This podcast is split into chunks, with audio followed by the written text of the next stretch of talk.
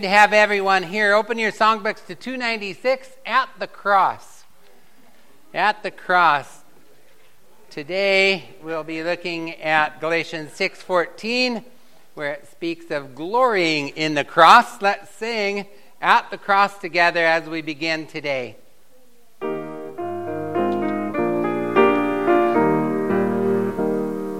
and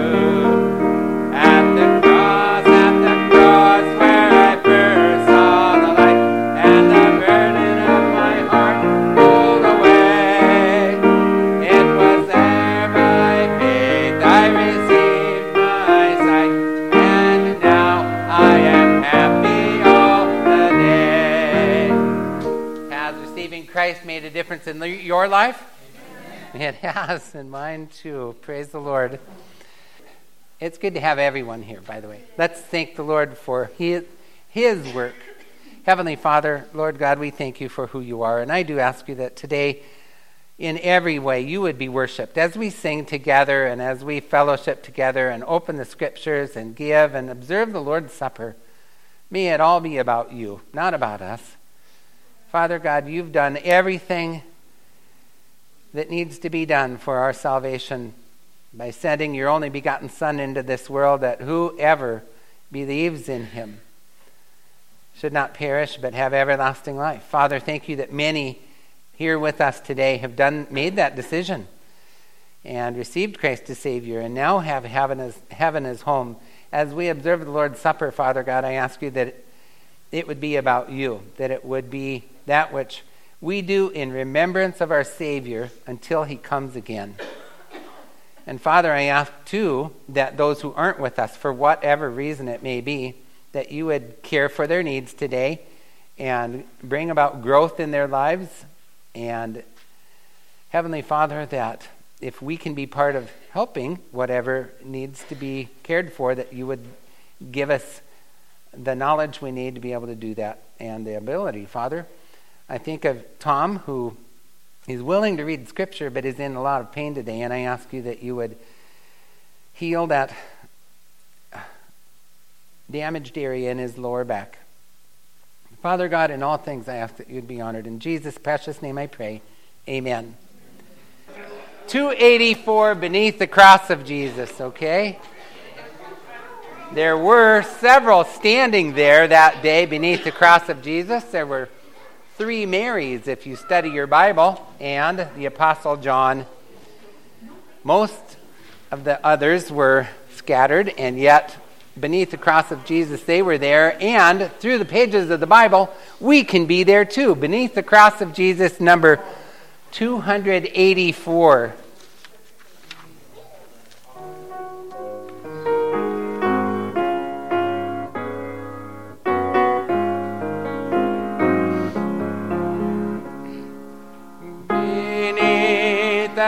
Cross of Jesus, I fain would take my stand.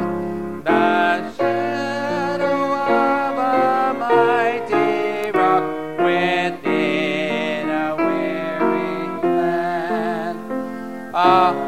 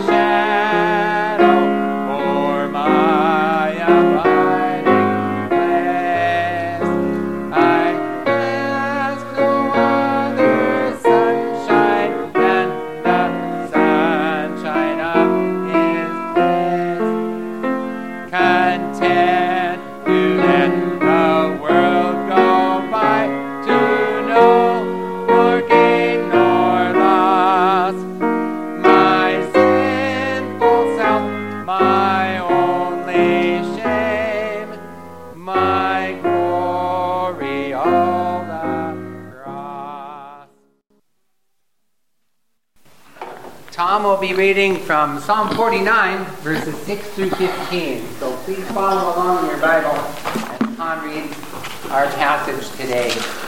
Good morning, everybody. Good morning. They that trust in their wealth and boast themselves in the multitude of their riches, none of them can by means redeem his brother, nor give to God a ransom for him. For the, res- for the redemption of their soul is precious, and it ceases forever. That he should still live forever and not see corruption, for he seeth that wise men die, likewise a fool and a brut- brutish person perish, and leave their wealth to others. Their inward thought is that their houses shall continue forever, and their dwelling places to all generations. They call their lands after their own names. Nevertheless, man being in honor abideth not, he is like the beasts that perish. This is this their way is their folly, yet their prosperity approve their sayings. Selah. Like sheep that are like sheep they are laid in the grave. Death shall feed upon feed on them, and the upright shall have dominion over them in the morning, and their beauty shall consume in the grave from their dwelling. But God will redeem my soul from the power of the grave, and he shall receive me. Selah. Open your Bibles to Galatians chapter 6. A couple things we'll be doing today is observing the Lord's Supper, and it is my goal to finish the sermons in the book of Galatians. Galatians 6:14 is our text today. It says, "But God forbid that I should glory or boast save in the cross of our Lord Jesus Christ, by whom the world is crucified unto me, and I unto the world." Heavenly Father, many of us in or many in this room have special talents and abilities, and you may have even blessed them in certain areas. I don't know what that may be, but Father God, I ask you that we would not boast in those things, nor glory in those things, but in the cross of our Savior, who gave his life and shed his blood for each and every one of us, that we might have forgiveness of sin. That is worth boasting about. May we not be ashamed of the gospel of Christ, for it is the power of God unto salvation, as your word says, to everyone who believeth. Father God, I ask you today that as we finish up this time, the sermons that I've enjoyed in the book of Galatians, I trust that you would give us an understanding of the purpose of this epistle in the Bible, but how it applies to us, and that it might make a difference in our lives, that you, the Holy Ghost, would have free course in changing our hearts and minds as they need to be changed. Father God, I ask you that you do that work yet today as we observe the Lord's Supper in a little while. Oh Lord, I ask that it would be about worshiping you, that it would be about glorying in our Savior who gave his life on the cross for us. In Jesus' name I pray. Amen. The reason for the epistle. Let's go back to Galatians 1, verse 6. This is why Paul wrote this letter to the churches in the province of Galatia back in his day. Verse 6 of chapter 1 I marvel that ye are so soon removed from him that called you into the grace of Christ unto another gospel. Dear Christian, there are other gospels out there. Many of them are false. Juanetta and I have recently learned a little bit about the progressive Christian movement, which is absolutely heretical, evil. They deny the deity of Christ and they claim that every person ever born into this world is a God, just as Jesus. It's heresy, and there are other gospels out there. They're false, they're evil.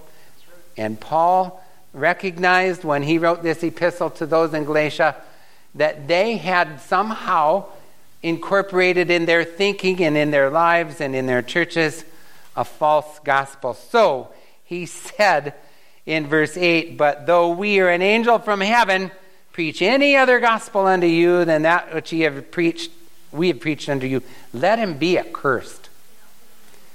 That's the, the reason for the writing of this epistle. What was the problem that they were following? they were actually being taught that you have to do some work, some human work out of Mosaic law to be saved. Look at chapter 3, verse 1. Even believers can fall for unbiblical teachings that seem to put them under a spell. O foolish Galatians, who hath bewitched you?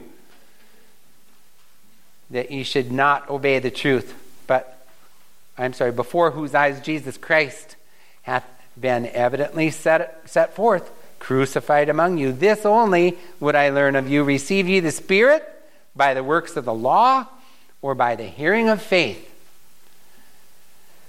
Thirdly, salvation is only given by God only to those who believe. Look at verse 6.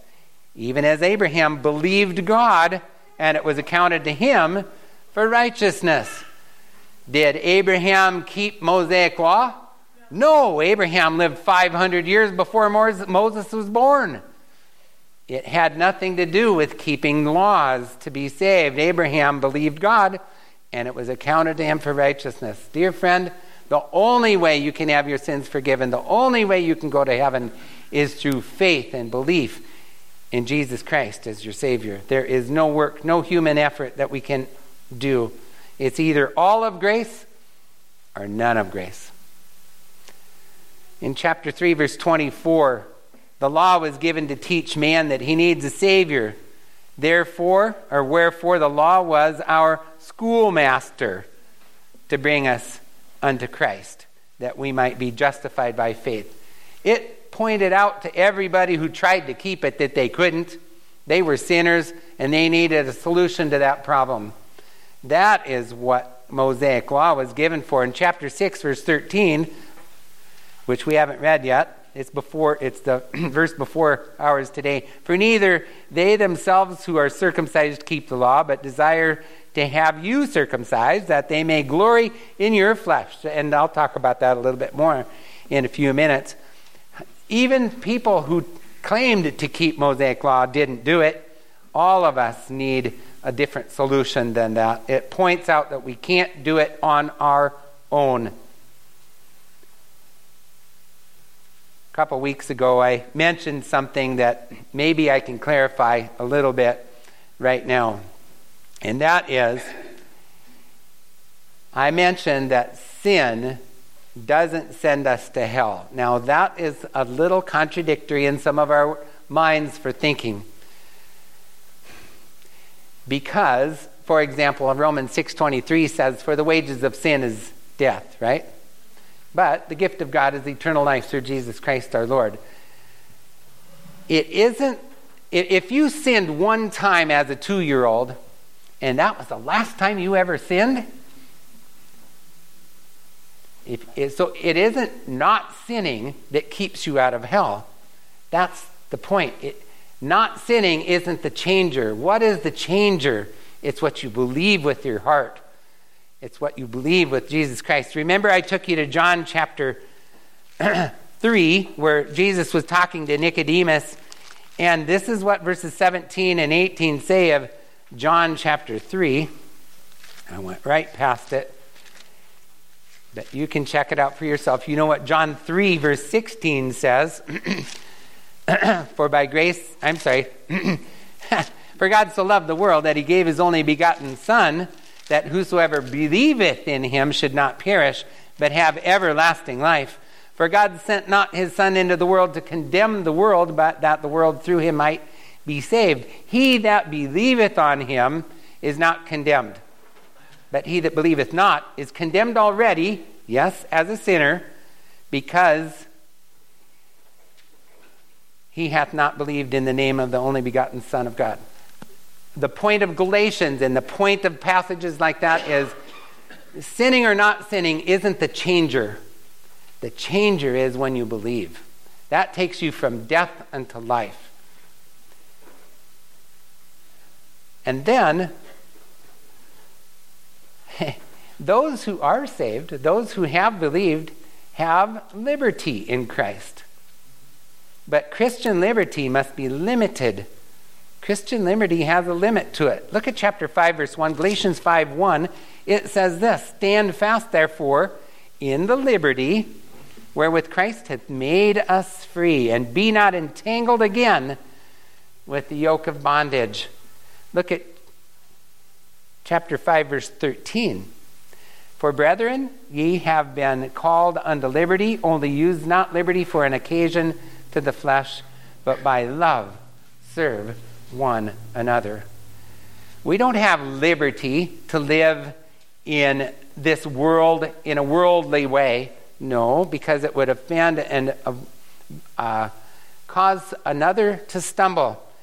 We are responsible to avoid the appearance of evil and offending others. And then the Christian must walk in the Spirit and live by the fruit of the Spirit and not follow the flesh. Roman, I'm sorry, Galatians 5:16 says, "This I say, walk in the spirit."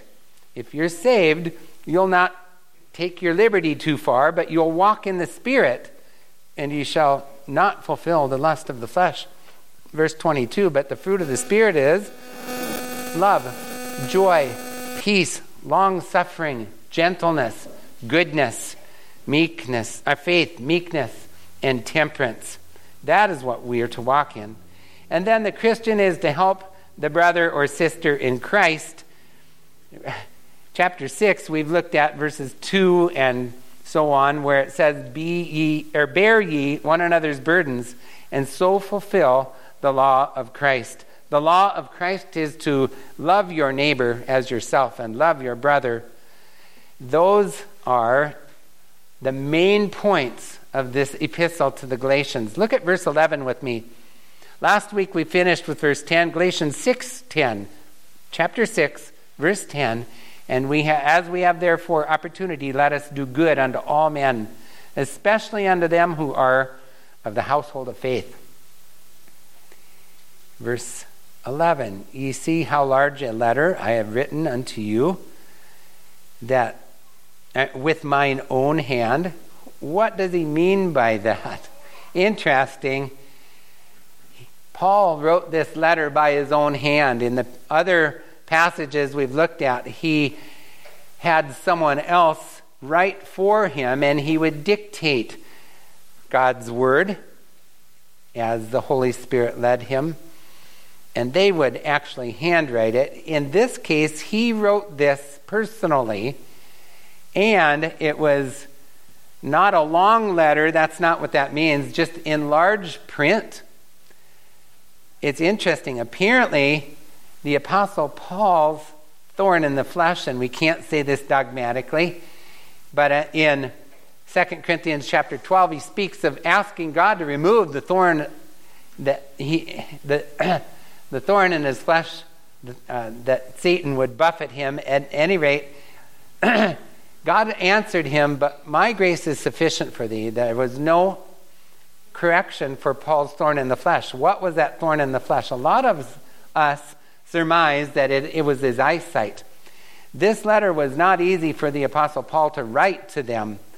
It isn't a lengthy one, but apparently when he wrote it, it was in very large print, like going past, I don't know. How many of you send emails at uh, 12 font, 12 font size 12? I do. Okay. 14 is easier, isn't it? Yeah. When we get one in six, oh boy, that's hard. I have to sometimes highlight it and make it bigger. You understand, the Apostle Paul here was writing in, a, in big print for them because apparently his eyesight was difficult. Look at chapter 4 verse 14 and 15. Galatians 4:14 says that the blessing of Abraham might come on the Gentiles through Jesus Christ that we might receive the promise of the Spirit through faith. Brethren, I speak after the manner of men, though oh, I'm sorry, I'm wrong chapter. Chapter 4 verse 14. You were probably wondering what happened? Okay. Chapter 4, verse 14. I was in chapter 3.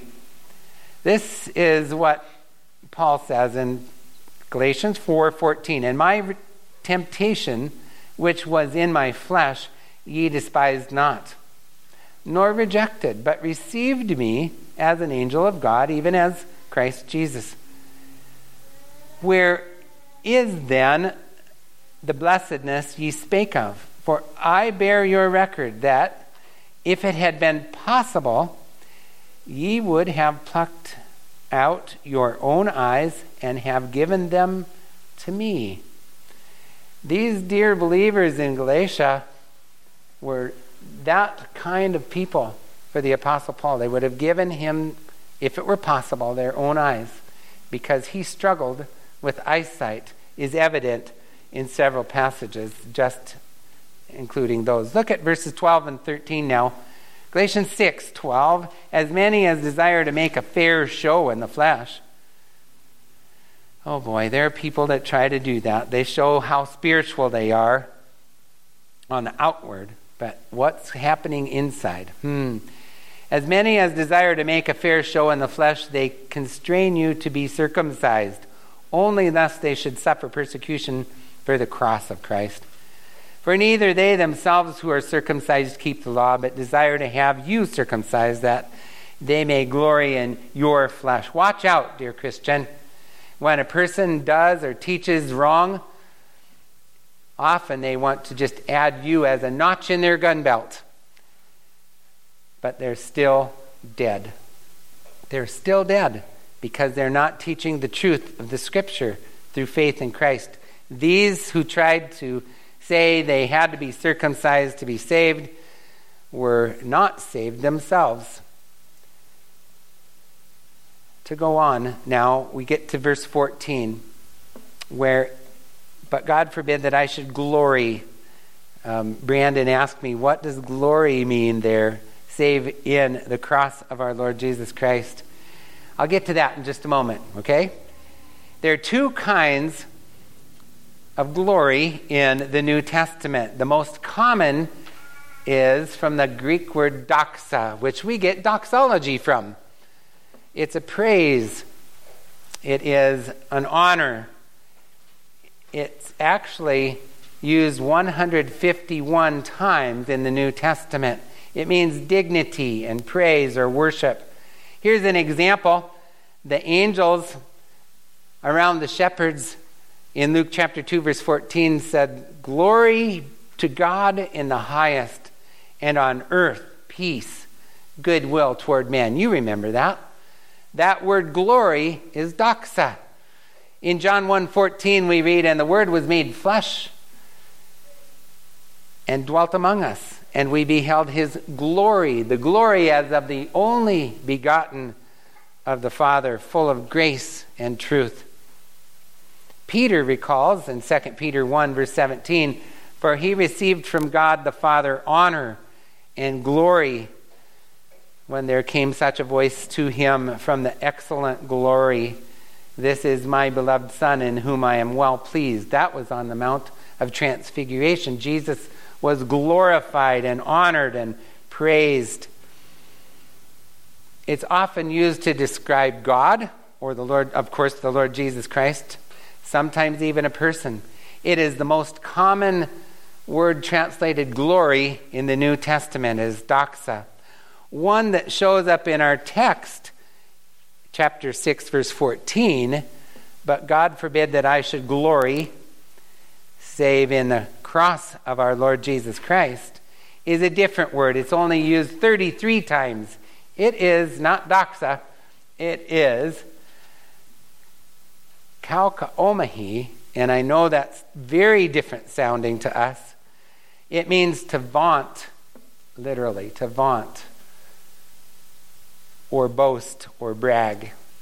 And it can be in a good sense or in a bad sense. But what is how is it used here? But God forbid that I should glory in anything else in my history as a Jew, in my Paul was writing, of course, or in all that I've accomplished God forbid. We should only glory or boast in Christ on the cross. In 1 Corinthians 3:20 it says and again the Lord show, uh, knoweth the thoughts of the wise that they are vain therefore let no man glory in men. It's a different word for all things are yours. Here's where it's translated boast in Romans 2:17 behold Thou art called a Jew, and restest in the law, and makest thy boast of God. Actually, they were boasting that they were Jews, keeping God's law. In Ephesians 2, verse 9, of course, it says, Not of works, lest any man should boast. It's a translation of our word here in verse 14, glory. Romans 5:11 and not only so, but we also joy in God through our Lord Jesus Christ, by whom we have now received the atonement. The word joy there is our word that's translated glory in Galatians 6:14. Romans 5 2, it, it is rejoice, by whom also we have access by faith unto this grace wherein we stand and rejoice in hope of the glory, that's doxa, of God. So both words are used there. Could Paul have boasted in himself? He could. You judge. Philippians 3, verse 4 says, Though I might also have confidence in the flesh, if any man thinketh that he hath whereof he might trust in the flesh, I more. Circumcised the eighth day of the stock of Israel, of the tribe of Benjamin an Hebrew of the Hebrews, as touching the law, a Pharisee, concerning zeal, persecuting the church, touching the righteousness which is in the law, blameless. But what things were gained to me, those I counted loss for Christ. Yea, doubtless, and I count all things but loss for the excellency of the knowledge of Christ Jesus my Lord, for whom I have suffered the loss of all things.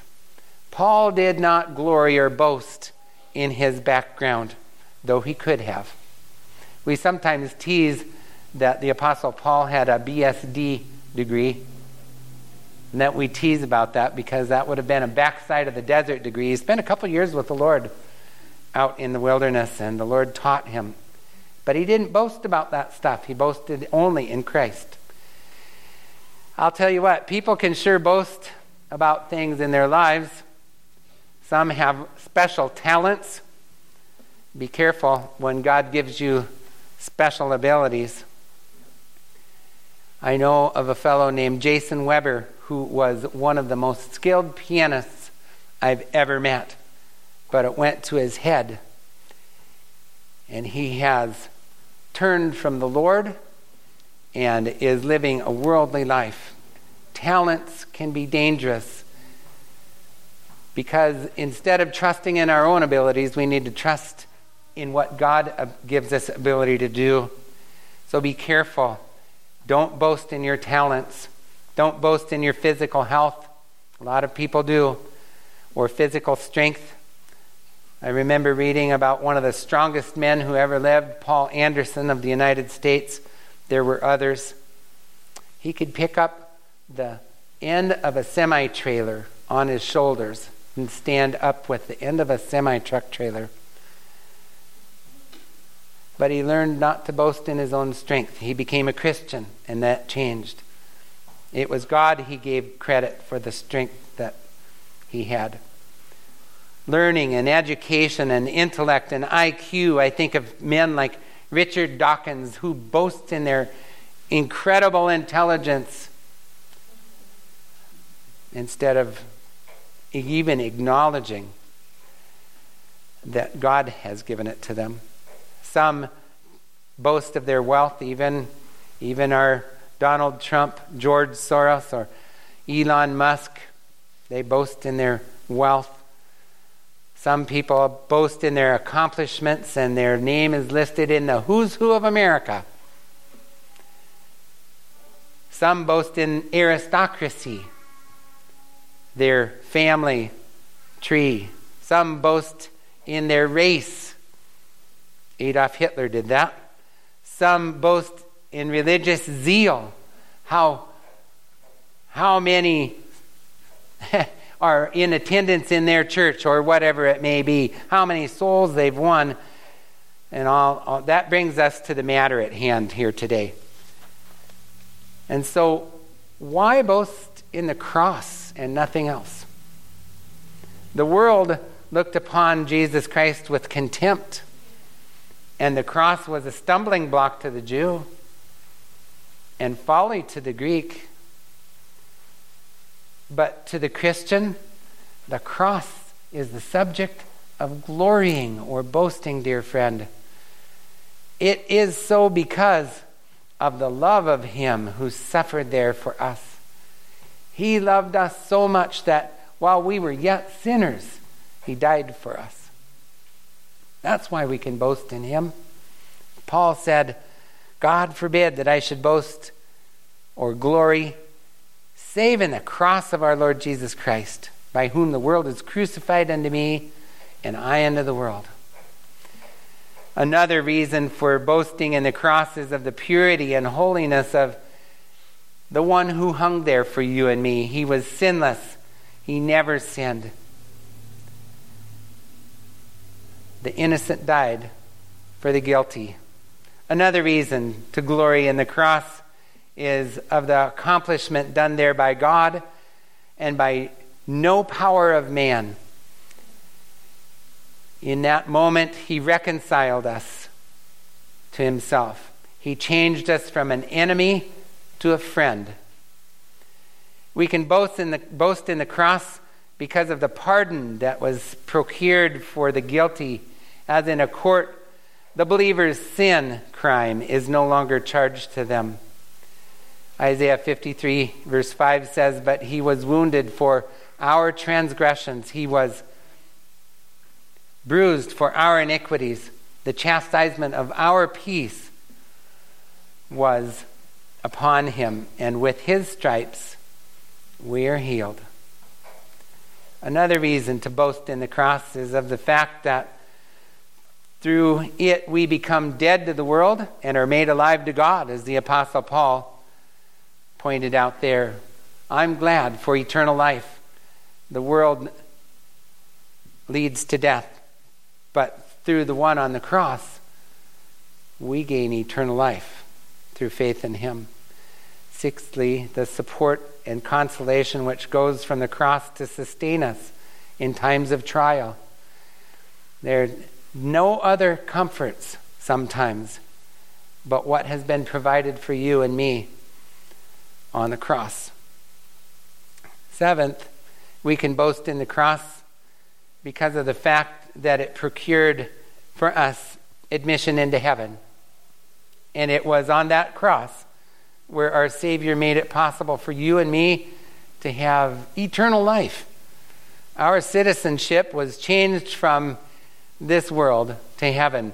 Oh, we're not there yet. We still have a foot in this world, but our citizenship is heaven bound, dear friend. And we can glory in the cross because of that. And so, Paul was crucified with Christ, as it says in Galatians 2:20. Nevertheless, he lives, or we live. Are you a new creature or creation? Look at verse 15. For in Christ Jesus neither circumcision availeth anything nor uncircumcision, but a new creature. If you've trusted in Jesus Christ by faith for what he did on the cross for you and nothing else, not only can you boast in that or glory in that, but you're a new creature. 2 Corinthians 5, verse 17 says, If any man be in Christ, he is a new creature or creation. Old things are passed away. Behold, all things become new. New. Are you a changed creature? Have you trusted Christ as your Savior? Then God begins a new work in you. So, what do you glory in? What do I glory in? Not my accomplishments or my abilities, 1 Corinthians 1, verse 31 says that, according as it is written, He that glorieth, let him glory in the Lord. Heavenly Father, I ask you that as we approach the Lord's Supper, it would remind us that we have nothing, nothing to brag about, nothing to glory in, in ourselves. But we have everything to glory in. In Jesus Christ, our Savior, who shed his precious blood on Calvary's cross for the remission of our sins. His physical body died and was buried. And on the third day, he rose victorious over death and the grave bodily, securing for each and every one of us a future bodily resurrection to be with him, fit for heaven forever. Father God, I ask you that as we observe the Lord's Supper, we would think on all that was accomplished for us there on the cross, and that that is what we would glory in. For your honor and glory, I pray in Jesus' name. Amen. Let's take our songbooks and in praise and glory sing Hallelujah, what a Savior, 286. 286 in our songbooks, everyone. Please stand as we sing Hallelujah. What a Savior.